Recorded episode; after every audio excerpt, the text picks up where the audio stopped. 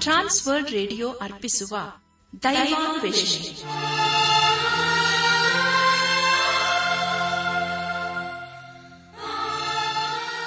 ಒಲಮೆಯ ಶ್ರೋತೃ ಬಾಂಧವರೇ ಈಗ ಪ್ರಸಾರವಾಗುವ ದೈವಾನ್ವೇಷಣೆ ಕಾರ್ಯಕ್ರಮವನ್ನು ಆಲಿಸಲು ನಿಮ್ಮನ್ನು ಹೃತ್ಪೂರ್ವಕವಾಗಿ ಕ್ರಿಸ್ತೇಸುವಿನ ಹೆಸರಿನಲ್ಲಿ ಆಮಂತ್ರಿಸುತ್ತೇವೆ.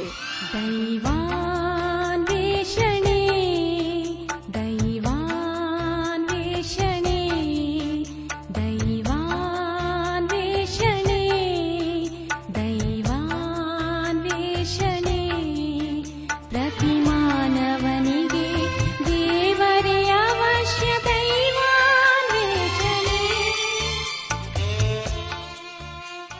ಶ್ರೋತೃಗಳೇ, ನಿಮ್ಮ ಉತ್ತೇಜನಕರವಾದ ಪತ್ರ, ಇಮೇಲ್ ಹಾಗೂ ದೂರವಾಣಿ ಕರೆಗಳಿಗಾಗಿ ನಾವು ಚಿರಋಣಿಗಳಾಗಿದ್ದೇವೆ. ಈ ದಿನವೂ ಸಹ ನಮ್ಮ ಕಾರ್ಯಕ್ರಮವನ್ನು ಆಲಿಸಿ ಪತ್ರ ಬರೆಯಿರಿ.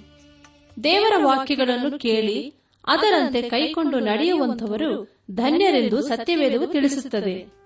ಆದ್ದರಿಂದ ಪ್ರಿಯರೇ, ನೀವು ಶ್ರದ್ಧೆಯಿಂದ ದೇವರ ಸಂದೇಶವನ್ನು ಆಲಿಸಿ ದೈವಾಶೀರ್ವಾದವನ್ನು ಪಡೆಯಿರಿ. ಕಾರ್ಯಕ್ರಮದ ಕೊನೆಯಲ್ಲಿ ತಿಳಿಸುವ ನಮ್ಮ ವಿಳಾಸಕ್ಕೆ ಪತ್ರ ಬರೆಯಲು ಮರೆಯದಿರಿ. ಬನ್ನಿ ಪ್ರಿಯರೇ, ಆಲಿಸಿರಿ ದೈವಾನ್ವೇಷಣೆ ಕಾರ್ಯಕ್ರಮವನ್ನು.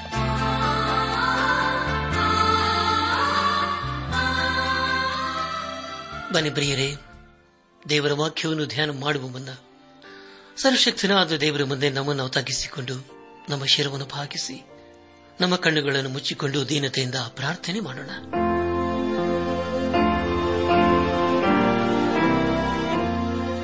ಜೀವದಾಯಕನೇ ಜೀವದ ಅಧಿಪತಿ ಜೀವದ ನಾಯಕನೇ, ನಿನ್ನ ಪರಿಶುದ್ಧವಾದ ನಾಮವನ್ನು ಕೊಂಡಾಡಿ ಹಾಡಿ ಸ್ತುತಿಸುತ್ತವೆ. ಕರ್ತನೆ, ದೇವಾದಿದೇವನೇ, ನಿನ್ನ ನಮ್ಮನ್ನು ಅನುದಿನವೂ ಪ್ರೀತಿ ಮಾಡುವುದಲ್ಲದೆ, ವರ್ಷದಿಂದ ವರ್ಷಕ್ಕೆ, ಬಲದಿಂದ ಬಲಕ್ಕೆ, ಕೃಪೆಯಿಂದ ಕೃಪೆಗೆ ನಮ್ಮ ನಡೆಸುತ್ತಾ, ನಮ್ಮ ಬಾಳಿನುದ್ದಕ್ಕೂ ನೀನೇ ನಂಬಿಗಸ್ತನಾಗಿದ್ದುಕೊಂಡು ಇಲ್ಲಿವರೆಗೂ ಪರಿಪಾಲಿಸುತ್ತಾ ಬಂದದಕ್ಕಾಗಿ ಸ್ತೋತ್ರಪ್ಪ. ನಿನ್ನ ನಮ್ಮ ಜೀವಿತದಲ್ಲಿ ಮಾಡಿದಂತಹ ಉಪಕಾರಗಳನ್ನು ನೆನೆಸುವಾಗ, ಲೆಕ್ಕಿಸುವಾಗ ಅವು ಅಸಂಖ್ಯವಾಗಿವೆ, ಅದ್ಭುತವಾಗಿವೆ. ನಾವು ಬೇಡುವುದಕ್ಕಿಂತಲೂ, ಅಪೇಕ್ಷಿಸುವುದಕ್ಕಿಂತಲೂ ಅಧಿಕವಾದದನ್ನೇ ದೇವ, ನಿನ್ನ ಕೃಪೆಯ ಮೂಲಕ ಅನುಗ್ರಹಿಸಿಕೊಟ್ಟಿದ್ದೆ ಅದಕ್ಕಾಗಿ ಸ್ತೋತ್ರ. ಕರ್ತನೆ ದೇವಾದಿದೇವನೇ ನಾನು ಹೆಚ್ಚಾಗಿ ನಿನ್ನ ಜೀವಳ ವಾಕ್ಯವನ್ನು ಪ್ರೀತಿ ಮಾಡುತ್ತಾ, ಅದಕ್ಕೆ ವಿಧೇಯರಾಗಿ ಜೀವಿಸುತ್ತಾ, ನಿನ್ನ ಆಶೀರ್ವಾದಕ್ಕೆ ಪಾತ್ರರಾಗಲು ದಯ ತೋರಿಸು.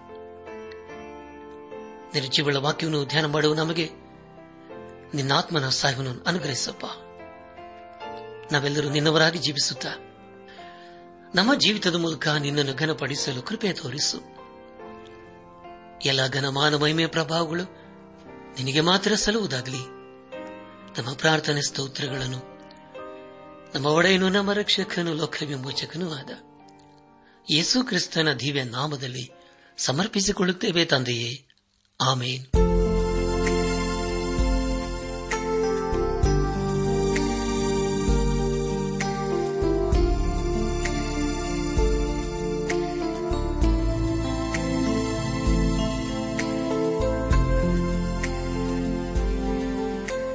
ನನ್ನ ಆತ್ಮೀಕ ಸಹೋದರ ಸಹೋದರಿಯರೇ, ದೇವರ ವಾಕ್ಯವನ್ನು ಧ್ಯಾನ ಮಾಡುವ ಮುನ್ನ ನಿಮ್ಮ ನಿಮ್ಮ ಸತ್ಯವೇದ ಪೆನ್ ಪುಸ್ತಕದೊಂದಿಗೆ ಸಿದ್ಧರಾಗಿದ್ದಿರಲ್ಲವೇ? ಹಾಗಾದರೆ ಪ್ರಿಯರು, ಬಂದಿರಿ. ಈ ದಿವಸ ದೇವರು ನನಗೆ ತನ್ನ ಜೀವ ವಾಕ್ಯಗಳ ಮೂಲಕ ಏನನ್ನು ಬೋಧಿಸುತ್ತಾನೋ, ಅದನ್ನು ಆಲಿಸಿ ಅದಕ್ಕೆ ವಿಧೇಯರಾಗಿ ಜೀವಿಸುತ್ತಾ ಆತನ ಆಶೀರ್ವಾದಕ್ಕೆ ನಾವು ಪಾತ್ರರಾಗೋಣ. ಯಾರು ದೇವರ ವಾಕ್ಯಕ್ಕೆ ವಿಧೇಯರಾಗಿ ಜೀವಿಸುತ್ತಾರೋ, ಅವರೇ ಭಾಗ್ಯವಂತರೆಂಬುದಾಗಿ ದೇವರ ವಾಕ್ಯ ಪ್ರಬೋಧಿಸುತ್ತದೆ. ಕಳೆದ ಕಾರ್ಯಕ್ರಮದಲ್ಲಿ ನಾವು ಸತ್ಯವೇದದಲ್ಲಿ ಐವತ್ತೇಳನೇ ಪುಸ್ತಕವಾಗಿರುವ ಅಪ್ಪೋಸ್ತನದ ಪೌಲನು ಫಿಲೋಮನನಿಗೆ ಬರೆದ ಪತ್ರಿಕೆಯ ಪೀಠಿಗ ಭಾಗ ಹಾಗೂ ಒಂದರಿಂದ ಇಪ್ಪತ್ತೈದನೇ ವಚನದವರೆಗೆ ಧ್ಯಾನ ಮಾಡಿಕೊಂಡು ಅದರ ಮೂಲಕ ನಮ್ಮ ನಿಜ ಜೀವಿತಕ್ಕೆ ಬೇಕಾದ ಅನೇಕ ಅನೇಕ ಆತ್ಮಿಕ ಪಾಠಗಳನ್ನು ಕಲಿತುಕೊಂಡು ಅನೇಕ ರೀತಿಯಲ್ಲಿ ಆಶೀರ್ವಿಸಲ್ಪಟ್ಟಿದ್ದೇವೆ. ಇದೆಲ್ಲ ದೇವರ ಮಹಾಕೃಪೆ ಹಾಗೂ ಸಹಾಯವಾಗಿದೆ. ದೇವರಿಗೆ ಮಹಿಮೆಯುಂಟಾಗಲಿ. ನನ್ನ ಆತ್ಮಿಕ ಸಹೋದರ, ಸಹೋದರಿಯರಿ ಇಂದಿನಿಂದ ನಾವು ಸತ್ಯವೇದದಲ್ಲಿ ಇಪ್ಪತ್ತೇಳನೇ ಪುಸ್ತಕವಾಗಿರುವ ದಾನಿಯಲನ್ನು ಬರೆದ ಪ್ರವಾದನ ಗ್ರಂಥವನ್ನು ಧ್ಯಾನ ಮಾಡಿಕೊಳ್ಳೋಣ. ಖಂಡಿತವಾಗಿ ಈ ಪ್ರವಾದನ ಗ್ರಂಥದ ಮೂಲಕ ಮತ್ತೆ ನಾವು ಆಶೀರ್ವಿಸಲ್ಪಡಲಿದ್ದೇವೆ. ಆದುದರಿಂದ ಪ್ರಾರ್ಥನಾ ಪೂರ್ವಕವಾಗಿ ಈ ಪ್ರವಾದನ ಗ್ರಂಥವನ್ನು ಧ್ಯಾನ ಮಾಡಿಕೊಳ್ಳೋಣ. ಇಂತ ನಾವು ದಾನಿಯಲ್ ಪ್ರವಾದನ ಗ್ರಂಥದ ಪೀಠಿಗಾ ಭಾಗದ ಕುರಿತು ತಿಳ್ಕೊಳ್ಳೋಣ. ಪ್ರಿಯ ದೇವಜನರೇ ಸತ್ಯವಿಧದಲ್ಲಿ ಈ ಪ್ರವಾದನ ಗ್ರಂಥವು ಒಂದು ರೋಮಾಂಚಕಾರಿಯಾದಂಥ ಪುಸ್ತಕವಾಗಿದೆ. ಇದರಲ್ಲಿ ನಾವು ಅನೇಕ ಅನೇಕ ಪ್ರವಾದನೆಗಳ ಕುರಿತು ತಿಳಿದುಕೊಳ್ಳುತ್ತೇವೆ ಸತ್ಯವಿಧದಲ್ಲಿ ನಾಲ್ಕನೇ ಒಂದು ಭಾಗದಷ್ಟು ಪ್ರವಾದನೆಗಳ ಕುರಿತಾಗಿಯೂ ಓದುತ್ತೇವೆ. ಸತ್ಯವಿಧದಲ್ಲಿ ಬರೆದಿರುವ ಪ್ರವಾದನೆಗಳನ್ನು ಮುಖ್ಯವಾಗಿ ಎರಡು ಭಾಗವಾಗಿ ವಿಂಗಡಿಸಬಹುದು. ಮೊದಲದಾಗಿ ನೆರವೇರಿರುವ ಪ್ರವಾದನೆಗಳು, ಎರಡನೇದಾಗಿ, ನೆರವೇರದೇ ಇರುವ ಪ್ರವಾದನೆಗಳು ಎಂಬುದಾಗಿ. ಪ್ರಿಯದೇವ್ ಜನರೇ, ದಾನಿಯಲ ಪ್ರವಾದನ ಗ್ರಂಥದಲ್ಲಿ ನೆರವೇರಿರುವ ಪ್ರವಾದನೆಗಳ ಕುರಿತು ನಾವು ಓದುತ್ತೇವೆ ಎಲ್ಲ ಪ್ರವಾದನೆಗಳ ಕೇಂದ್ರ ವ್ಯಕ್ತಿ ಯೇಸು ಕ್ರಿಸ್ತನು. ಅದರ ಜೊತೆ ಜೊತೆಯಲ್ಲಿ ಇಸ್ರಾಯೇಲಿಯರ ಅನ್ಯ ದೇಶಗಳ ದುಷ್ಟತನ ಸೈಥಾನನ ಮಹಾಸಂಕಟ ಕಾಲ ಹಾಗೂ ಅಂತ್ಯಕಾಲದ ಕುರಿತು ನಾವು ಓದುತ್ತೇವೆ. ಹಳೆ ಒಡಂಬಡಿಕೆಯಲ್ಲಿ ವಿಶ್ವಾಸಿಗಳ ಸಭೆಯ ಕುರಿತು ನಾವು ಎಲ್ಲಿಯೂ ಓದುವುದಿಲ್ಲ. ಆದುದರಿಂದ ದಾನಿಯಲ್ ಪರವಾದನ ಗ್ರಂಥದಲ್ಲಿ ವಿಶ್ವಾಸಿಗಳ ಸಭೆಯ ಕುರಿತು ನಾವು ಎಲ್ಲಿ ಓದುವುದಿಲ್ಲ. ಪ್ರಿಯ ದೇವಜನರೇ ದಮಡೆ ಗಮನಿಸಿ ಈ ದಾನಿಯಲ್ಲ ಪ್ರವಾದನ ಗ್ರಂಥದಲ್ಲಿ ಇನ್ನೂ ಅನೇಕ ವಿಷಯಗಳ ಕುರಿತು ಪ್ರಸ್ತಾವಿಸಲಾಗಿದೆ ಅವು ಯಾವೆಂದರೆ ದೇವರ ರಾಜ್ಯ, ಯೇಸು ಕ್ರಿಸ್ತನ ಸಾವಿರ ವರ್ಷದ ಆಳ್ವಿಕೆ ಹಾಗೂ ನಿತ್ಯತ್ವದ ಕುರಿತು ಎಂಬುದಾಗಿ. ಈ ಎಲ್ಲಾ ಸಂಗತಿಗಳು ದಾನಿಯಲ್ ಪ್ರವಾದನ ಗ್ರಂಥದ ಮುಖ್ಯ ಪ್ರಸ್ತಾಪವಾಗಿವೆ. ಪ್ರಿಯ ದೇವ್ ಜನರೇ, ಈ ಪ್ರವಾದನ ವಿಷಯಗಳನ್ನು ಸರಿಯಾಗಿ ಅರ್ಥ ಮಾಡಿಕೊಳ್ಳದೇ ಹೋದರೆ ಅದು ನಮ್ಮ ಜೀವಿತದಲ್ಲಿ ಅನೇಕ ಗಲಿಬಿಲಿಗೆ ಕಾರಣವಾಗುತ್ತದೆ ಅನೇಕ ವಿಶ್ವಾಸಿಗಳ ಸಭೆಗಳು ಈ ಪ್ರವಾದನ ಗ್ರಂಥದ ಕುರಿತು ಹೆಚ್ಚಾಗಿ ಹೇಳುವುದಿಲ್ಲ. ಯೇಷಾನ ಪ್ರವಾದನ ಗ್ರಂಥದಲ್ಲಿ ಸಾಯ್ತಾನನು ಯಾವ ರೀತಿ ಆಕ್ರಮಣ ಮಾಡುತ್ತಾನೆಯೋ ಅದೇ ರೀತಿಯಲ್ಲಿ ದಾನಿಯಲ ಪ್ರವಾದನ ಗ್ರಂಥದಲ್ಲಿ ಕೂಡ ಆಕ್ರಮಣ ಮಾಡುತ್ತಾನೆಂಬುದಾಗಿ ಓದುತ್ತೇವೆ. ಯೇಷಾಯನನ್ನು ಪ್ರವಾದಿಗಳ ಯುವರಾಜ ಎಂಬುದಾಗಿ ಕರೆದರೆ ದಾನಿಯೇಲನನ್ನು ಪರವಾದನೆಗಳ ರಾಜ್ಯ ಎಂಬುದಾಗಿ ಕರೆಯಬಹುದು. ಸತ್ಯವಿಧದಲ್ಲಿ ಯೇಷಾಯನ ಪರವಾದನ ಗ್ರಂಥ ಹಾಗೂ ದಾನಿಯಲ್ ಪರವಾದನ ಗ್ರಂಥಗಳು ಬಹು ಪ್ರಾಮುಖ್ಯವಾಗಿವೆ ದಾನಿಯಲ್ ಪರವಾದನ ಗ್ರಂಥವು ಯಾವ ಗಲಿಬಿಲಿಗೂ ಕಾರಣವಲ್ಲ ಹಾಗೂ ಗಲಿಬಿಲಿಗೆ ನಡೆಸುವುದಿಲ್ಲ. ದಾನಿಯಲ ಪ್ರವಾದನೆಯು ಹೇಳುವುದೆಲ್ಲವೂ ಸತ್ಯ ಹಾಗೂ ದಾನಿಯಲನು ಬರೆದಿರುವಂತ ಸಂಗತಿಗಳು ಕಲಿತುಕೊಂಡು ಬರೆದಂಥ ಸಂಗತಿಗಳು ಅಲ್ಲ. ಒಂದು ವೇಳೆ ನಾವು ದಾನಿಯಲ ಪ್ರವಾದನ ಗ್ರಂಥವನ್ನು ಅಲ್ಲಗಳೆಯುವುದಾದರೆ, ಕ್ರೈಸ್ತ ವಿಶ್ವಾಸದ ಸಂಗತಿಗಳನ್ನೇ ಅಲ್ಲಗಳೆದ ಹಾಗೆ ಎಂಬುದಾಗಿ ಒಬ್ಬ ಭಕ್ತರು ಹೇಳುತ್ತಾರೆ. ಪ್ರಿಯ ದೇವಜನರೇ, ಯೇಸು ಕ್ರಿಸ್ತನು ಪರಿಸಾಯರನ್ನು ಕಪಟಿಗಳು ಎಂಬುದಾಗಿ ಕರೆದನೆಂಬುದಾಗಿ ಮತ್ತಾನ ಬರೆದ ಸುವಾರ್ತೆ ಇಪ್ಪತ್ನಾಲ್ಕನೇ ಅಧ್ಯಾಯ ಹದಿನೈದನೇ ವಚನದಲ್ಲಿ ನಾವು ಓದುತ್ತೇವೆ ಆದುದರಿಂದ ಪ್ರವಾದಿಯಾದ ದಾನಿಯಲನ್ನು ಹೇಳಿದಂತ ಹಾಳು ಮಾಡುವ ಅಸಹ್ಯ ವಸ್ತುವು ಪವಿತ್ರ ಸ್ಥಾನದಲ್ಲಿ ನಿಂತಿರುವುದನ್ನು ನೀವು ಕಾಣುವಾಗ ಎಂಬುದಾಗಿ ಓದುತ್ತೇವೆ. ಪ್ರಿಯರೇ ಯೇಸುಕ್ರಿಸ್ತನು ಪರವಾದಿಯಾದ ದಾನಿಯಲನ್ನು ಹೇಳಿದಂತಹ ಸಂಗತಿಗಳನ್ನೇ ಎತ್ತಿ ಹಿಡಿಯುತ್ತಾನೆ. ಪರವಾದಿಯಾದ ದಾನಿಯಲನು ತನ್ನ ಜೀವಿತದ ಪ್ರತಿ ಹಂತದ ಕುರಿತು ಪ್ರಸ್ತಾಪಿಸುತ್ತಾನೆ. ಕ್ರಿಸ್ತಪೂರ್ವ ಆರುನೂರ ಆರರಲ್ಲಿ ಅರಸನಾದ ಯಹೋಯಾಕಿಮನ ಆಳ್ವಿಕೆಯ ಮೂರನೇ ವರ್ಷದಲ್ಲಿ ತಾನು ಬಾಬೆಲಿಗೆ ಸರೆಯಾಳಾಗಿ ಹೋಗುತ್ತಾನೆ. ಅವನು ಸರೆಯಾಳಾಗಿ ಇದ್ದಂತ ಎಪ್ಪತ್ತು ವರ್ಷಗಳಲ್ಲಿ ಅವನ ಜೀವಿತ ಹಾಗೂ ಅವನ ಸೇವೆಯ ಕುರಿತಾಗಿ ನಾವು ತಿಳಿದುಕೊಳ್ಳುತ್ತೇವೆ. ದಾನಿಯಲ್ ಪ್ರವಾದನೆ ಗ್ರಂಥದ ಪ್ರಾರಂಭದ ಪುಟಗಳಲ್ಲಿ ಅವನ ಯವನದ ಕಾಲದ ಕುರಿತಾಗಿ ಹಾಗೂ ಕೊನೆಯಲ್ಲಿ ಅವನ ಮುಪ್ಪಿನ ಹಂತದ ಕುರಿತು ತಿಳಿದುಕೊಳ್ಳುತ್ತೇವೆ. ದಾನಿಯಲ್ ಪ್ರವಾದನ ಗ್ರಂಥ. ಹತ್ತನೇ ಅಧ್ಯಾಯ ಹನ್ನೊಂದರಲ್ಲಿ, ದೇವರು ದಾನಿಯಲನ ವಿಷಯದಲ್ಲಿ ನನಗೆ ಅತಿ ಪ್ರಿಯನು ಎಂಬುದಾಗಿ ಹೇಳುತ್ತಾನೆ. ಅನೇಕರು ದಾನಿಯಲ ಪ್ರವಾದನ ಗ್ರಂಥವು ಸುಳ್ಳು ಎಂಬುದಾಗಿ ಹೇಳುತ್ತಾರೆ. ಆದರೆ ದೇವರಿಗೆ ಅತಿ ಪ್ರಿಯನಾದ ದಾನಿಯೇಲನನ್ನು ನಾವೆಲ್ಲರೂ ಪರಲೋಕದಲ್ಲಿ ಕಂಡು ನೀನು ಹೇಳಿದಂತ ಎಲ್ಲಾ ಸಂಗತಿಗಳು ಎಷ್ಟು ಸತ್ಯವೆಂಬುದಾಗಿ ಹೇಳಲಿದ್ದೇವೆ. ಪ್ರಿಯ ದೇವಜನರೇ ದಾನಿಯಲ ಪ್ರವಾದನ ಗ್ರಂಥದಲ್ಲಿ ದಾನಿಯಲನ ವ್ಯಕ್ತಿತ್ವದ ಕುರಿತು ಮೊದಲದಾಗಿ ಉದ್ದೇಶ, ಎರಡನೇದಾಗಿ ಪ್ರಾರ್ಥನೆ, ಮೂರನೇದಾಗಿ ಪ್ರವಾದನೆ ಕುರಿತು ನಾವು ತಿಳ್ಕೊಳ್ತೇವೆ. ಅದರ ವಿಷಯದಲ್ಲಿ ಇನ್ನೂ ವಿವರವಾಗಿ ಈಗ ನಾವು ತಿಳ್ಕೊಳ್ಳೋಣ. ಮೊದಲದಾಗಿ ದಾನಿಯಲನ ಜೀವಿತ ಒಂದು ಉದ್ದೇಶದಿಂದ ಕೂಡಿತ್ತು. ದಾನಿಯಲ ಮೊದಲನೇ ಅಧ್ಯಾಯ ಎಂಟನೇ ವಚನ.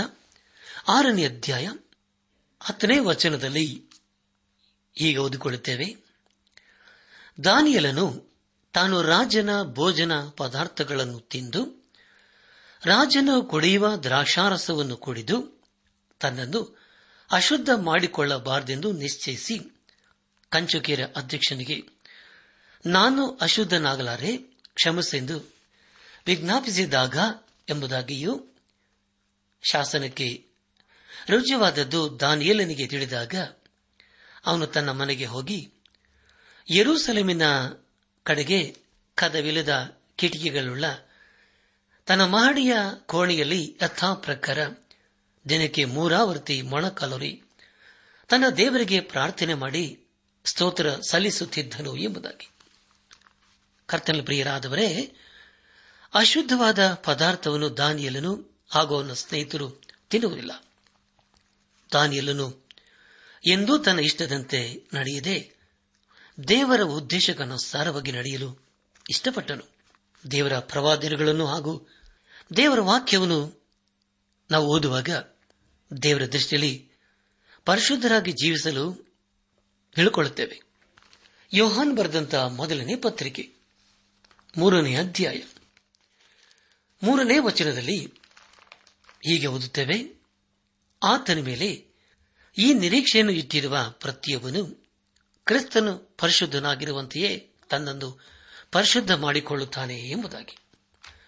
ನನ್ನ ಆತ್ಮೀಕ ಸಹೋದರ, ಸಹೋದರಿಯರೇ, ಆತನ ಮೇಲೆ ಈ ನಿರೀಕ್ಷೆಯನ್ನು ಇಟ್ಟಿರುವ ಪ್ರತಿಯೊಬ್ಬನು ಯೇಸು ಕ್ರಿಸ್ತನು ಶುದ್ಧನಾಗಿರುವಂತೆಯೇ ತನ್ನನ್ನು ಶುದ್ಧ ಮಾಡಿಕೊಳ್ಳಲು ಪ್ರಯತ್ನ ಮಾಡುತ್ತಾನೆ. ಈ ಪ್ರವಾದಿಗಳನ್ನು ಓದುವಾಗ ನಾವು ಹೇಗೆ ಶುದ್ಧರಾಗಬೇಕೆಂಬುದಾಗಿ ತಿಳ್ಕೊಳ್ಳುತ್ತೇವೆ. ಎರಡನೇದಾಗಿ ದಾನಿಯಲನು ಪ್ರಾರ್ಥನಾ ಮನುಷ್ಯನಾಗಿದ್ದನು. ದಾನಿಯಲ ಪ್ರವಾದನ ಗ್ರಂಥ, ಎರಡನೇ ಅಧ್ಯಾಯ, ಹದಿನೇಳರಿಂದ ಇಪ್ಪತ್ಮೂರು ವಚನಗಳು, ಆರನೇ ಅಧ್ಯಾಯ, ಹತ್ತನೇ ವಚನ, ಒಂಬತ್ತನೇ ಅಧ್ಯಾಯ, ಮೂರರಿಂದ ಹತ್ತೊಂಬತ್ತು ಹಾಗೂ ಹತ್ತನೇ ಅಧ್ಯಾಯಗಳಲ್ಲಿ ದಾನಿಯಲನ ಪ್ರಾರ್ಥನೆಯ ಕುರಿತು ಪ್ರಸ್ತಾಪಿಸಲಾಗಿದೆ. ದಯಮಾಡಿ ಸಮಯ ಮಾಡಿಕೊಂಡು ದಾನಿಯಲ ಪ್ರವಾದನೆ ಗ್ರಂಥ, ಎರಡನೇ ಅಧ್ಯಾಯ ಹದಿನೇಳರಿಂದ ಇಪ್ಪತ್ತ ಮೂರು ಆರನೇ ಅಧ್ಯಾಯ, ಹತ್ತನೇ ವಚನ, ಒಂಬತ್ತನೇ ಅಧ್ಯಾಯ, ಮೂರರಿಂದ ಹತ್ತೊಂಬತ್ತು ಹಾಗೂ ಹತ್ತನೇ ಅಧ್ಯಾಯಗಳನ್ನು ಓದಿಕೊಳ್ಳಬೇಕೆಂಬುದಾಗಿ ನಿಮ್ಮನ್ನು ನಾನು ಪ್ರೀತಿಯಿಂದ ಕೇಳಿಕೊಳ್ಳುತ್ತೇನೆ. ಪ್ರಿಯರೇ, ಈ ಪ್ರವಾದನ ಗ್ರಂಥದಲ್ಲಿ ದಾನಿಯಲನ ಪ್ರಾರ್ಥನಾ ಜೀವಿತದ ಕುರಿತು ಪ್ರಸ್ತಾಪಿಸಲಾಗಿದೆ. ಅವನ ಪ್ರಾರ್ಥನೆಯು ಅವನನ್ನು ಸಿಂಹದ ಗವಿಗೆ ನಡೆಸಿತು. ಆದರೆ ಅಂತಹ ಸಮಯದಲ್ಲಿ ದೇವರು ಅದ್ಭುತವಾಗಿ ದಾನಿಯೇಲನನ್ನು ರಕ್ಷಿಸಿದನು ದಾನಿಯಲನೊಬ್ಬ ಪ್ರಾರ್ಥನಾ ವ್ಯಕ್ತಿಯಾಗಿದ್ದನು. ಮುನಿದಾಗಿ ದಾನಿಯಲನೊಬ್ಬ ಪ್ರವಾದನ ವ್ಯಕ್ತಿಯಾಗಿದ್ದನೆಂಬುದಾಗಿ ಈಗಾಗಲೇ ತಿಳ್ಕೊಂಡಿದ್ದೇವೆ. ದಾನಿಯಲ ಪ್ರವಾದನ ಗ್ರಂಥವನ್ನು ಎರಡು ಭಾಗವಾಗಿ ವಿಂಗಡಿಸಬಹುದು. ಮೊದಲನೇ ಅರ್ಧ ಭಾಗದಲ್ಲಿ ಇತಿಹಾಸದ ಕುರಿತಾಗಿಯೂ, ಎರಡನೇ ಅರ್ಧ ಭಾಗದಲ್ಲಿ ಪ್ರವಾದನೆಗಳ ಕುರಿತು ನಾವು ತಿಳ್ಕೊಳ್ಳುತ್ತೇವೆ. ಉದಾಹರಣೆಗೆ ಎರಡನೇ ಅಧ್ಯಾಯದಲ್ಲಿ ನಬಕದ್ ನೇಚರನ ಕನಿಸನ ಕುರಿತಾಗಿಯೂ, ಏಳನೇ ಅಧ್ಯಾಯದಲ್ಲಿ ಮೃಗದ ಕುರಿತಾಗಿಯೂ, ಒಂಬತ್ತನೇ ಅಧ್ಯಾಯದಲ್ಲಿ ಏಳು ವಾರಗಳ ಕುರಿತು ಪ್ರಸ್ತಾಪಿಸಲಾಗಿದೆ. ದಾನಿಯಲ ಪರವಾದನ ಗ್ರಂಥದ ಮುಖ್ಯ ವಚನ, ಎರಡನೇ ಅಧ್ಯಾಯ ನಲವತ್ತ ನಾಲ್ಕನೇ ವಚನ. ಅಲ್ಲಿ ಹೀಗೆ ಓದುತ್ತೇವೆ, ಆ ರಾಜ್ಯರ ಕಾಲದಲ್ಲಿ ಪರಲೋಕ ದೇವರು ಒಂದು ರಾಜ್ಯವನ್ನು ಸ್ಥಾಪಿಸುವನು ಅದು ಎಂದಿಗೂ ಅಳಿಯದು. ಅದರ ಪ್ರಾಬಲ್ಯವು ಬೇರೆ ಜನಾಂಗಕ್ಕೆ ಕದಲಿ ಹೋಗದು. ಆ ರಾಜ್ಯಗಳನ್ನೆಲ್ಲ ಭಂಗಪಡಿಸಿ ನಿರ್ನಾಮ ಮಾಡಿ ಶಾಶ್ವತವಾಗಿ ನಿಲ್ಲುವುದು ಎಂಬುದಾಗಿ.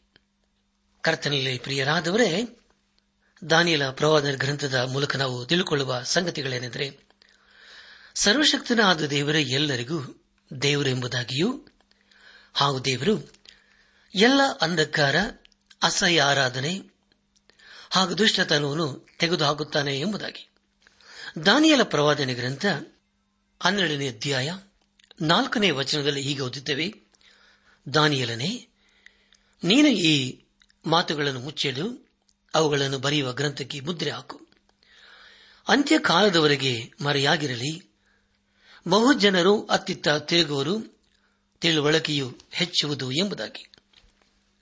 ಪ್ರಿಯ ದೇವಜನರೇ ಈ ವಚನಗಳ ಮೂಲಕ ನಾವು ತಿಳ್ಕೊಳ್ಳುವುದೇನೆಂದರೆ, ಎಲ್ಲವೂ ಒಂದು ಕಡೆ ಸೇರುತ್ತದೆ ಎಂಬುದಾಗಿಯೂ, ಲೋಕನ ಬರೆದ ಸುವಾರ್ತೆ ಇಪ್ಪತ್ತೊಂದನೇ ಅಧ್ಯಾಯ, ಇಪ್ಪತ್ನಾಲ್ಕನೇ ವಚನದಲ್ಲಿ ಅನ್ಯ ಜನರ ಕುರಿತಾಗಿಯೂ, ದಾನಿಯಲ ಪ್ರವಾದನೆ ಗ್ರಂಥ ಎಂಟನೇ ಅಧ್ಯಾಯ ಹದಿನೇಳನೇ ವಚನ, ಹನ್ನೊಂದನೇ ಅಧ್ಯಾಯ ಮೂವತ್ತೈದು ಹಾಗೂ ನಲವತ್ತನೇ ವಚನಗಳಲ್ಲಿ ಮಹಾಸಂಕಟ ಕಾಲದಲ್ಲಿ ಇಸ್ರಾಯೇಲರ ಪರಿಸ್ಥಿತಿ ಹೇಗಿರುತ್ತದೆ ಎಂಬುದಾಗಿ ತಿಳಿದುಬರುತ್ತದೆ.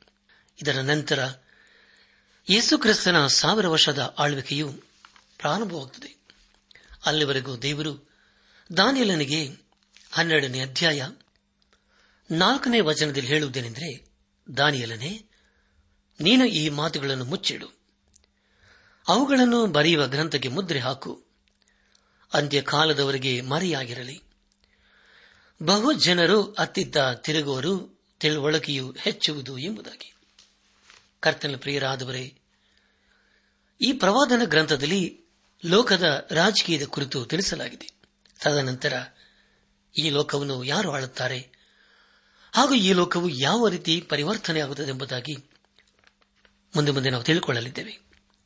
ಪ್ರಿಯ ದೇವಜನರೇ, ಸತ್ಯವೇದವನ್ನು ಸರಿಯಾಗಿ ಅರ್ಥ ಮಾಡಿಕೊಳ್ಳಬೇಕಾದರೆ ದಾನಿಯಲ ಪ್ರವಾದನ ಗ್ರಂಥವನ್ನು ಸರಿಯಾಗಿ ತಿಳಿದಿರಬೇಕು. ಯೇಸುಕ್ರಿಸ್ತನು ದಾನಿಯಲ ಪ್ರವಾದನ ಗ್ರಂಥದ ಮಾತುಗಳ ಕುರಿತು ಅನೇಕ ಸಾರಿ ಪ್ರಸ್ತಾಪಿಸಿದ್ದಾನೆ. ಸತ್ಯವೇದದ ಪ್ರಕರಣ ಗ್ರಂಥ ಹಾಗೂ ದಾನಿಯಲ ಪ್ರವಾದನ ಗ್ರಂಥ ಬಹಳ ಹೋಲಿಕೆಯಿಂದ ತುಂಬಿದೆ. ಅಪ್ಪೋಸನದ ಪೌಲನು ಥೆಸಲೋನಿಕ ಸವಿಗೆ ಬರೆದಂತಹ ಎರಡನೇ ಪತ್ರಿಕೆ, ಎರಡನೇ ಅಧ್ಯಾಯ, ಮೂರನೇ ವಚನದಲ್ಲಿ ಹೀಗೆ ಬರೆಯುತ್ತಾನೆ, ಯಾರು ಯಾವ ವಿಧದಲ್ಲಿಯೂ ನಿನ್ನನ್ನು ಮೋಸಗೊಳಿಸದಂತೆ ನೋಡಿಕೊಳ್ಳಿರಿ. ಯಾಕೆಂದರೆ ಮೊದಲು ಮತ ಭ್ರಷ್ಟತೆಯು ಉಂಟಾಗಿ, ಆ ಧರ್ಮ ಸ್ವರೂಪನು ಬಯಲಿಗೆ ಬಂದ ಹೊರತು ಆ ದಿನವು ಬರುವುದಿಲ್ಲ ಎಂಬುದಾಗಿ. ನನ್ನ ಆತ್ಮಿಕ ಸಹೋದರ, ಸಹೋದರಿಯರೇ ದಾನಿಲ ಪ್ರವಾದನ ಗ್ರಂಥದಲ್ಲಿ ಒಟ್ಟು ಹನ್ನೆರಡು ಅಧ್ಯಾಯಗಳಿವೆ. ಇದನ್ನು ನಾವು ಎರಡು ಭಾಗವಾಗಿ ವಿಂಗಡಿಸಬಹುದು. ಒಂದರಿಂದ ಆರು ಅಧ್ಯಾಯಗಳನ್ನು ಪ್ರವಾದನೆಯ ಬೆಳಕಿನಲ್ಲಿ ಇತಿಹಾಸದ ರಾತ್ರಿಯ ಸಮಯ ಎಂಬುದಾಗಿಯೂ ಏಳರಿಂದ ಹನ್ನೆರಡನೇ ಅಧ್ಯಾಯಗಳನ್ನು ಪ್ರವಾದನೆಯ ಬೆಳಕಿನಲ್ಲಿ ಇತಿಹಾಸದ ರಾತ್ರಿಯ ಸಮಯ ಎಂಬುದಾಗಿ. ಪ್ರಿಯ ದೇವಜನರೇ ಈ ಸಂಗತಿಗಳನ್ನು ವಿವರವಾಗಿ ತಿಳ್ಕೊಳ್ಳೋಣ. ಮೊದಲದಾಗಿ ಪ್ರವಾದನೆಯ ಬೆಳಕಿನಲ್ಲಿ ಇತಿಹಾಸದ ರಾತ್ರಿಯ ಸಮಯ. ಮೊದಲನೇ ಅಧ್ಯದಲ್ಲಿ ಯಹೂದದ ಬೀಳುವಿಕೆ, ಯರುಸಲೇಮು ನಾಶವಾದದ್ದು ದಾನಿಲನು ಬಾಬೇಲಿಗೆ ಸರಿಯಾಗಿ ಹೋದದ್ದು ಅಲ್ಲಿ ಅವನು ಸತ್ಯದೇವರ ಪರವಾಗಿ ನಿಂತುಕೊಳ್ಳಲು ತೀರ್ಮಾನಿಸಿದ್ದು ಎಂಬುದಾಗಿಯೂ ಎರಡನೇ ಅಧ್ಯಾಯದಲ್ಲಿ ಅರಸನಾದ ನಬಕದ್ ನೇಚರನು ಕಂಡ ಅದ್ಭುತ ಪ್ರತಿಮೆಯ ಕನಸು ಹಾಗೂ ಅದನ್ನು ದಾನಿಯಲನು ನಾಲ್ಕು ರಾಜ್ಯಗಳಿಗೆ ಹೋಲಿಸಿದ್ದೆಂಬುದಾಗಿಯೂ ಮೂರನೇ ಅಧ್ಯಾಯದಲ್ಲಿ ಅರಸನಾದ ನೆಬಕತ್ ದೇವರು ಅಸಹ್ಯ ಪಡುವ ಆರಾಧನೆ ಮಾಡಲು ಬಲತ್ಕಾರ ಮಾಡಿದ್ದೆಂಬುದಾಗಿಯೂ ಆ ಮಾತನ್ನು ಉಲ್ಲಂಘನೆ ಮಾಡಿದ ಮೂವರು ಇಬ್ರಿಯರನ್ನು ಅಗ್ನಿಗುಂಡಕ್ಕೆ ಹಾಕಿದ್ದು, ನಾಲ್ಕನೇ ಅಧ್ಯಾಯದಲ್ಲಿ ಕಡಿದ ಮರದ ಕನಸಿನ ಕುರಿತಾಗಿಯೂ ಐದನೇ ಅಧ್ಯಾಯದಲ್ಲಿ ಬಾಬೆಲಿನ ಅವನತಿಯ ಕುರಿತಾಗಿಯೂ ದಾನಿಯಲನ್ನು ಮುಂತಿಳಿಸಿದ್ದು ಹಾಗೂ ಗೋಡೆಯ ಮೇಲೆ ಕಂಡ ಅದ್ಭುತ ಲೇಖನದ ಕುರಿತು ದಾನಿಯಲನ್ನು ವಿವರಿಸಿದ್ದು ಎಂಬುದಾಗಿಯೂ, ಆರನೇ ಅಧ್ಯಾಯದಲ್ಲಿ ದಾನಿಯಲನು ಸಿಂಹಗಳ ಗವಿಯಲ್ಲಿಯೂ ರಕ್ಷಿಸಲ್ಪಟ್ಟಿದ್ದೆಂಬುದಾಗಿಯೂ ಏಳರಿಂದ ಹನ್ನೆರಡನೇ ಅಧ್ಯಾಯಗಳಲ್ಲಿ ದಾನಿಯಲನ ಕನಸುಗಳ ಕುರಿತು ನಾವು ತಿಳಿದುಕೊಳ್ಳುತ್ತೇವೆ. ಏಳನೇ ಅಧ್ಯಾಯದಲ್ಲಿ ನಾಲ್ಕು ಮೃಗಗಳು, ನಾಲ್ಕು ರಾಜ್ಯಕ್ಕೆ ಹೋಲಿಕೆಯಾದ ಕನಸಿನ ಕುರಿತಾಗಿಯೂ, ಎಂಟನೇ ಅಧ್ಯಾಯದಲ್ಲಿ ಟ್ಯಾಗರಿನ ಮತ್ತು ಹೋತದ ವಿಷಯವಾದ ಕನಸಿನ ಕುರಿತಾಗಿಯೂ ಒಂಬತ್ತನೇ ಅಧ್ಯದಲ್ಲಿ ಇಸ್ರಾಳರಿಗೆ ಸಂಬಂಧಪಟ್ಟ ಏಳು ವಾರಗಳ ಕನಸಿನ ಕುರಿತಾಗಿಯೂ ಹತ್ತರಿಂದ ಹನ್ನೆರಡನೇ ಅಧ್ಯಾಯಗಳಲ್ಲಿ ದೇವದೂತ ದರ್ಶನ, ಯಹೂದದ ಸುತ್ತಣ ರಾಜ್ಯಗಳ ಭವಿಷ್ಯತ್ತು, ಯಹೋದ್ಯರಿಗಾಗುವ ಬಾಧೆ ಮಹಾಸಂಗಡ ಕಾಲ ಪುನರುತ್ಥಾನ, ಪ್ರತಿಫಲ ಹಾಗೂ ಯುಗದ ಸಮಾಪ್ತಿಯ ಕುರಿತು ನಾವು ತಿಳಿದುಕೊಳ್ಳುತ್ತೇವೆ ನನ್ನ ಆತ್ಮೀಕ ಸಹೋದರ ಸಹೋದರಿಯರೇ, ಮುಂದೆ ಮುಂದೆ ನಾವು ಧ್ಯಾನ ಮಾಡುವಂತಹ ಪ್ರತಿ ಹಂತದಲ್ಲಿ ದೇವರನ್ನು ಹಾತುಕೊಳ್ಳೋಣ ಯಾಕೆಂದರೆ ಪ್ರಿಯರೇ ಸತ್ಯವೇಧದಲ್ಲಿ ಇದು ಬಹು ಅದ್ಭುತವಾದಂತಹ ಹಾಗೂ ರೋಮಾಂಚಕರಿಯಾದಂತಹ ಪರವಾದನ ಗ್ರಂಥವಾಗಿದೆ. ಇದಕ್ಕೂ ಮತ್ತು ಸತ್ಯವೇಧದಲ್ಲಿ ಕೊನೆಯ ಪುಸ್ತಕವಾಗಿರುವ ಪ್ರಕಟಣೆ ಗ್ರಂಥಕ್ಕೆ ಅನೇಕ ಹೋಲಿಕೆಗಳುಂಟು. ನನ್ನ ಆತ್ಮೀಕ ಸಹೋದರ ಸಹೋದರಿಯರೇ, ನಾವು ಈಗಾಗಲೇ ತಿಳಿದುಕೊಂಡಾಗೆ ದಾನಿಯಲ ಪರವಾದನ ಗ್ರಂಥದಲ್ಲಿ ಹನ್ನೆರಡು ಅಧ್ಯಾಯಗಳಿವೆ. ಮುಂದೆ ಮುಂದೆ ನಾವು ಪ್ರತಿ ಅಧ್ಯಾಯವನ್ನು ಧ್ಯಾನ ಮಾಡಲಿದ್ದೇವೆ. ಪ್ರಾರ್ಥನಾ ಪೂರ್ವಕವಾಗಿ ಈ ವಾಕ್ಯಗಳನ್ನು ಧ್ಯಾನ ಮಾಡುವುದಾದರೆ ಖಂಡಿತವಾಗಿ ಅನೇಕ ಆತ್ಮಿಕ ಸತ್ಯಾಂಶಗಳನ್ನು ನಾವು ಅದನ್ನು ಪ್ರಿಯ ದೇವಜನರೇ, ಪ್ರಾರ್ಥನಾ ಪೂರ್ವಕವಾಗಿ ಈ ಪ್ರವಾದನ ಗ್ರಂಥವನ್ನು ಧ್ಯಾನ ಮಾಡಿಕೊಳ್ಳಲು ಸಿದ್ದರಾಗಬೇಕೆಂಬುದಾಗಿ ನಿಮ್ಮನ್ನು ನಾನು ಪ್ರೀತಿಯಿಂದ ಕೇಳಿಕೊಳ್ಳುತ್ತೇನೆ. ನನ್ನ ಆತ್ಮಿಕ ಸಹೋದರ, ಸಹೋದರಿಯರಿ ಉಳಿದಿರುವಂತಹ ಸಮಯದಲ್ಲಿ ದಾನಿಯಲ ಪ್ರವಾದನ ಗ್ರಂಥದ ಮೊದಲನೇ ಅಧ್ಯಾಯದ ಕುರಿತು ಸ್ವಲ್ಪ ತಿಳ್ಕೊಳ್ಳೋಣ. ಈ ಮೊದಲನೇ ಅಧ್ಯಾಯದ ಮುಖ್ಯ ಪ್ರಸ್ತಾಪ, ಯಹೂದದ ಬೀಳ್ವಿಕೆ, ಯರೂಸೆಲ್ಮಿನ ಅವನತಿ, ದಾನಿಯಲನು ಸತ್ಯದೇವರ ಪರವಾಗಿ ನಿಂತುಕೊಳ್ಳಲು ತೀರ್ಮಾನಿಸಿದ್ದು. ಅರಸನಾದ ನಬಕದ್ನೇಚರನು ದಾನಿಯಲ, ಅನನ್ಯ, ಮಿಶಾಯಲ, ಅಜ್ಜಾರ್ಯ ಇವರ ವಿಷಯದಲ್ಲಿ ಹೆಚ್ಚಳಪಟ್ಟುಕೊಂಡದ್ದು ಎಂಬುದಾಗಿ. ಪ್ರಿಯ ದೇವಜನರೇ ಮೊದಲದಾಗಿ ನಾವು ಯಹೋದದ ಬೀಳ್ವಿಕೆ ಹಾಗೂ ಯರೂಸೆಲೆಮಿನ ಅವನತಿಯ ಕುರಿತು ತಿಳ್ಕೊಳ್ಳೋಣ. ದಾನಿಯಲ ಪ್ರವಾದನ ಗ್ರಂಥದ ಮೊದಲನೇ ಅಧ್ಯಾಯ ಮೊದಲನೇ ವಚನವನ್ನು ಓದುವಾಗ ಯಹೂದದ ಅರಸನಾದ ಯಹೋಯ ಕೀಮನ ಆಳ್ವಿಕೆಯ ಮೂರನೆಯ ವರ್ಷದಲ್ಲಿ ಬಾಬೆಲಿನ ರಾಜನಾದ ನೆಬಕತ್ ನೇಚರನು ಯರೂಸಲಮೆಗೆ ಬಂದು ಮುತ್ತಿಗೆ ಹಾಕಿದನು ಎಂಬುದಾಗಿ. ಪ್ರಿಯ ದೇವಜನರೇ, ಫರೋಹನಾದ ನಿಖೋಬನು ಯಹೋಯ ಕೀಮನನ್ನು ಅವನ ತಮ್ಮನಾದ ಯಹೋವಾಜನ ನಂತರ ಯಹೂದದ ಅರಸನನ್ನಾಗಿ ನೇಮಿಸಿದನು. ಈ ಇಬ್ಬರು ಯೋಶಿಯನ್ನ ದುಷ್ಟ ಮಕ್ಕಳು. ಆದರೆ ಯೋಶಿಯನ್ನು ಒಳ್ಳೆ ಅರಸನೆಂಬುದಾಗಿ ಎರಡನೇ ಅರಸುಗಳು ಇಪ್ಪತ್ಮೂರನೇ ಅಧ್ಯಾಯ ಮೂವತ್ತೊಂದರಿಂದ ಮೂವತ್ತೇಳನೇ ವಚನಗಳ ಮೂಲಕ ನಾವು ತಿಳಿದುಕೊಳ್ಳುತ್ತೇವೆ. ದಯಮಾಡಿ ಸಮಯ ಮಾಡಿಕೊಂಡು ಹಳೆ ಒಡಂಬಡಿಕೆಯಲ್ಲಿ ಎರಡನೇ ಅರಸುಗಳ ಪುಸ್ತಕ ಇಪ್ಪತ್ಮೂರನೇ ಅಧ್ಯಾಯ ಮೂವತ್ತೊಂದರಿಂದ ಮೂವತ್ತೇಳನೇ ವಚನಗಳನ್ನು ಓದಿಕೊಳ್ಳಬೇಕೆಂಬುದಾಗಿ ನಿಮ್ಮನ್ನು ನಾನು ಪ್ರೀತಿಯಿಂದ ಕೇಳಿಕೊಳ್ಳುತ್ತೇನೆ. ಯಹಯಾ ಕೀಮನ ನಿಜವಾದಂತಹ ಹೆಸರು ಎಲ್ಯಾ ಕೀಮ್ ಎಂಬುದಾಗಿ ದೇವರ ವಾಕ್ಯದ ಮೂಲಕ ನಾವು ತಿಳಿದುಕೊಳ್ಳುತ್ತೇವೆ. ಇವನ ಆಳ್ವಿಕೆಯ ಕಾಲದಲ್ಲಿ ಮೊದಲನೇ ಸಾರಿ ನಬಕತ್ ನೇಚರನು ಯರೂಸೆಲೆಮಿಗೆ ವಿರುದ್ಧವಾಗಿ ಬಂದನು. ಆ ಸಮಯ ಕ್ರಿಸ್ತಪೂರ್ವ ಆರುನೂರ ಆರು. ಅವನು ಕ್ರಿಸ್ತಪೂರ್ವ ಆರುನೂರ ನಾಲ್ಕರಲ್ಲಿ ಯರೂಸೆಲೆಮನ್ನು ಮುತ್ತಿದನು. ಆದರೆ ನಗರವನ್ನು ಮಾತ್ರ ನಾಶ ಮಾಡಲಿಲ್ಲ. ಆ ಸಮಯದಲ್ಲಿ ಕೆಲವರನ್ನು ಬಾಬೆಲಿಗೆ ಸರಿಯಾಗಿ ಕೊಂಡೊಯ್ದನು. ಅದರಲ್ಲಿ ದಾನಿಯಲ್ಲ ಹಾಗೂ ಅವನ ಮೂರು ಸ್ನೇಹಿತರು, ಹಾಗೂ ಅವರ ಜೊತೆ ಜೊತೆಯಲ್ಲಿ ಸಾವಿರಾರು ಮಂದಿ ಇದ್ದರು. ಯಹಯಾಕೀಮನು ಸತ್ತ ನಂತರ ಅವನ ಮಗ ಯಹಯಾಕೀನನು ಅರಸನಾದನು. ಅವನು ಯರೋಸೆಲೆಮನ್ನು ಆಕ್ರಮ ಮಾಡಿದಂತ ನೆಬಕದ್ ನೇಚರನಿಗೆ ವಿರುದ್ಧವಾಗಿ ತಿರುಗಿ ಬಿದ್ದನು. ಆದರೆ ಮತ್ತೆ ಯರುಸಲೇಂ ನಾಶವಾಗಲಿಲ್ಲ. ಆದರೆ ಅರಸನ ತಾಯಿ ದೇವಾರಾಧನೆ ಉಪಯೋಗಿಸಲ್ಪಡುವಂತಹ ಎಲ್ಲ ಪಾತ್ರೆಗಳನ್ನು ಬಾಬಿಲಿಗೆ ಕೊಂಡೊಯ್ಯಲಾಯಿತು. ಅದರ ಜೊತೆ ಜೊತೆಯಲ್ಲಿ ಅನೇಕ ಮಂದಿ ಸರಿಯಾಳುಗಳಾಗಿ ಹೋದರು. ಪ್ರಿಯರಿ, ಈ ಎರಡನೇ ಸಾರಿ ಸೆರೆಯಾಳುಗಳಾಗಿ ಹೋದಂತ ಗುಂಪಿನಲ್ಲಿ ಪ್ರವಾದಿಯಾದ ಹೆಜ್ಗಳನ್ನು ಇದ್ದನೆಂಬುದಾಗಿ ಎರಡನೇ ಅರಸುಗಳು ಇಪ್ಪತ್ತ ನಾಲ್ಕನೇ ಅಧ್ಯಾಯ, ಆರರಿಂದ ಹದಿನಾರನೇ ವಚನಗಳ ಮೂಲಕ ನಾವು ತಿಳಿದುಕೊಳ್ಳುತ್ತೇವೆ. ಯಹಯಾಕೀನನ ಚಿಕ್ಕಪ್ಪನಾದ ಚಿತ್ಕಿಯನನ್ನು ಅರಸನಾಗಿ ನೇಮಿಸಲಾಯಿತು. ಆದರೆ ಅವನು ಅರಸನಾದ ನೆಬಕಾತ್ ನೇಚರನಿಗೆ ವಿರುದ್ಧವಾಗಿ ತಿರುಗಿ ಬಿದ್ದನು. ಮತ್ತೆ ಅರಸನಾದ ನೆಬಕಾತ್ ನೇಚರನು ಯರೂಸೆಲೆಮಿಗೆ ವಿರುದ್ಧವಾಗಿ ಬಂದು ದೇವಾಲಯವನ್ನು ನಾಶ ಮಾಡಿ ಯರೂಸೆಲೆಮನ್ನು ಸುಟ್ಟು ಬಿಟ್ಟನು.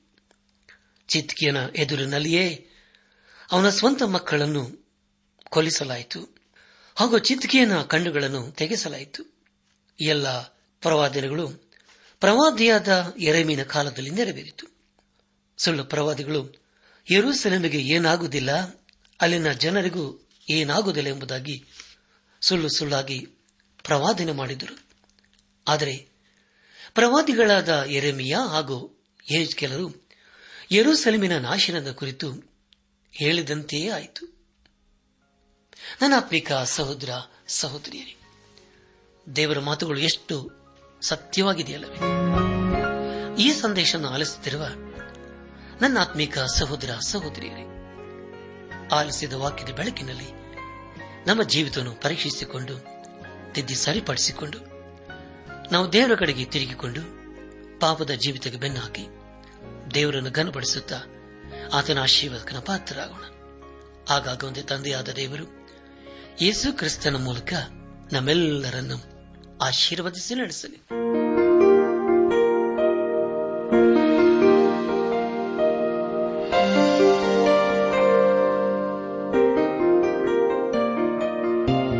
ಪ್ರಿಯರೇ, ನಿಮಗೆ ಪ್ರಾರ್ಥನೆಯ ಅವಶ್ಯಕತೆ ಇದ್ದರೆ ನಿಮ್ಮಲ್ಲಿ ಏನಾದರೂ ಸಂದೇಹ ಅಥವಾ ಸಲಹೆಗಳಿದ್ದರೆ ದಯಮಾಡಿ ದೂರವಾಣಿಯ ಕರೆ ಮೂಲಕ ನಮಗೆ ತಿಳಿಸಿರಿ. ನಮ್ಮ ಮೊಬೈಲ್ ದೂರವಾಣಿ ಸಂಖ್ಯೆ ಒಂಬತ್ತು ಎಂಟು ನಾಲ್ಕು ಐದು ಆರು ಒಂದು ಆರು ನಾಲ್ಕು ಒಂದು ಎರಡು.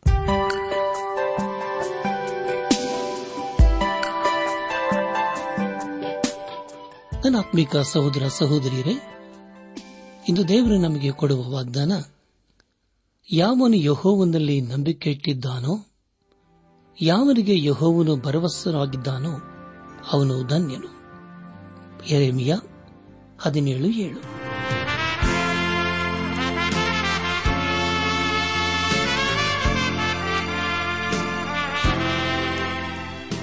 ಪ್ರಿಯರೇ, ದೈವಾನ್ವೇಷಣೆ ಕಾರ್ಯಕ್ರಮವು ನಿಮ್ಮ ಅನುದಿನ ಜೀವನಕ್ಕೆ ಬೇಕಾದ ನವ ಉತ್ತೇಜನ ಹಾಗೂ ಆಶೀರ್ವಾದ ನೀಡಿದೆ ಎಂದು ನಾವು ನಂಬುತ್ತೇವೆ. ನಿಮ್ಮ ಅನಿಸಿಕೆ ಹಾಗೂ ಅಭಿಪ್ರಾಯ ನಮ್ಮೊಂದಿಗೆ ಪತ್ರದ ಮೂಲಕ ಇಮೇಲ್ ಅಥವಾ ದೂರವಾಣಿ ಮೂಲಕ ದಯಮಾಡಿ ತಿಳಿಸಿರಿ. ನಿಮ್ಮ ಸಂತೋಷದಲ್ಲಿ ನಾವು ಸಹ ಪಾಲುಗಾರರಾಗುತ್ತೇವೆ ಹಾಗೂ ನಿಮ್ಮ ಪತ್ರಗಳಿಗೆ ಉತ್ತರಿಸುತ್ತೇವೆ. ಈ ಕಾರ್ಯಕ್ರಮವನ್ನು ಕೇಳುವಂತೆ ನಿಮ್ಮ ಸ್ನೇಹಿತರಿಗೂ, ಬಂಧುಗಳಿಗೂ ನೆರೆಹೊರೆಯವರಿಗೂ ತಿಳಿಸಿರಿ. ದೇವರ ಅಧಿಕ ಆಶೀರ್ವಾದ ನಿಮ್ಮೆಲ್ಲರ ಮೇಲೆ ಸುರಿಯಲಿ.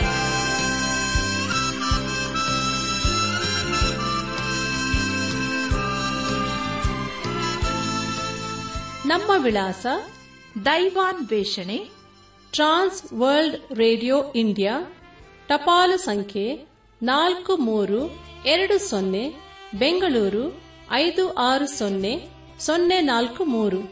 ನಮ್ಮ ಇಮೇಲ್ ವಿಳಾಸ K A N T T B at radio eight eight two dot com ನಮಸ್ಕಾರ ಪ್ರಿಯರೇ.